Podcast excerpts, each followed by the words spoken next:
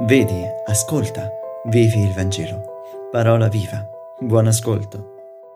A partire da oggi iniziamo la riflessione sul discorso del pane di vita, che si prolunga durante i prossimi giorni, quasi fino alla fine di questa settimana. Dopo la moltiplicazione dei pani, la gente segue Gesù. Avevano visto il miracolo, si erano saziati, ma volevano di più.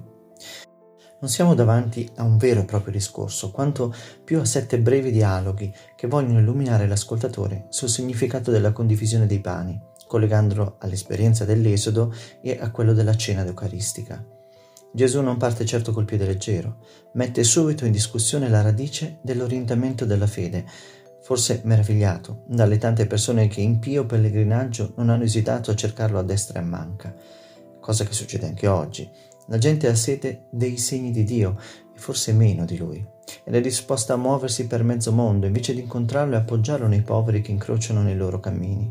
Questo perché, come ci ricorda Gesù oggi, per molti la fede ha uno scopo, garantirsi una sicurezza, una specie di immunità totale da ogni pericolo, da ogni ostacolo e una garanzia piena di poter vedere appagato ogni nostro desiderio, anche quando questi sono orientati soltanto alle cose terrene o ai beni solo umani.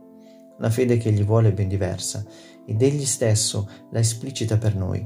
Datevi da fare non per il cibo che non dura, ma per il cibo che rimane per la vita eterna e che il figlio dell'uomo vi darà, perché su di lui il Padre, Dio, ha messo il suo sigillo.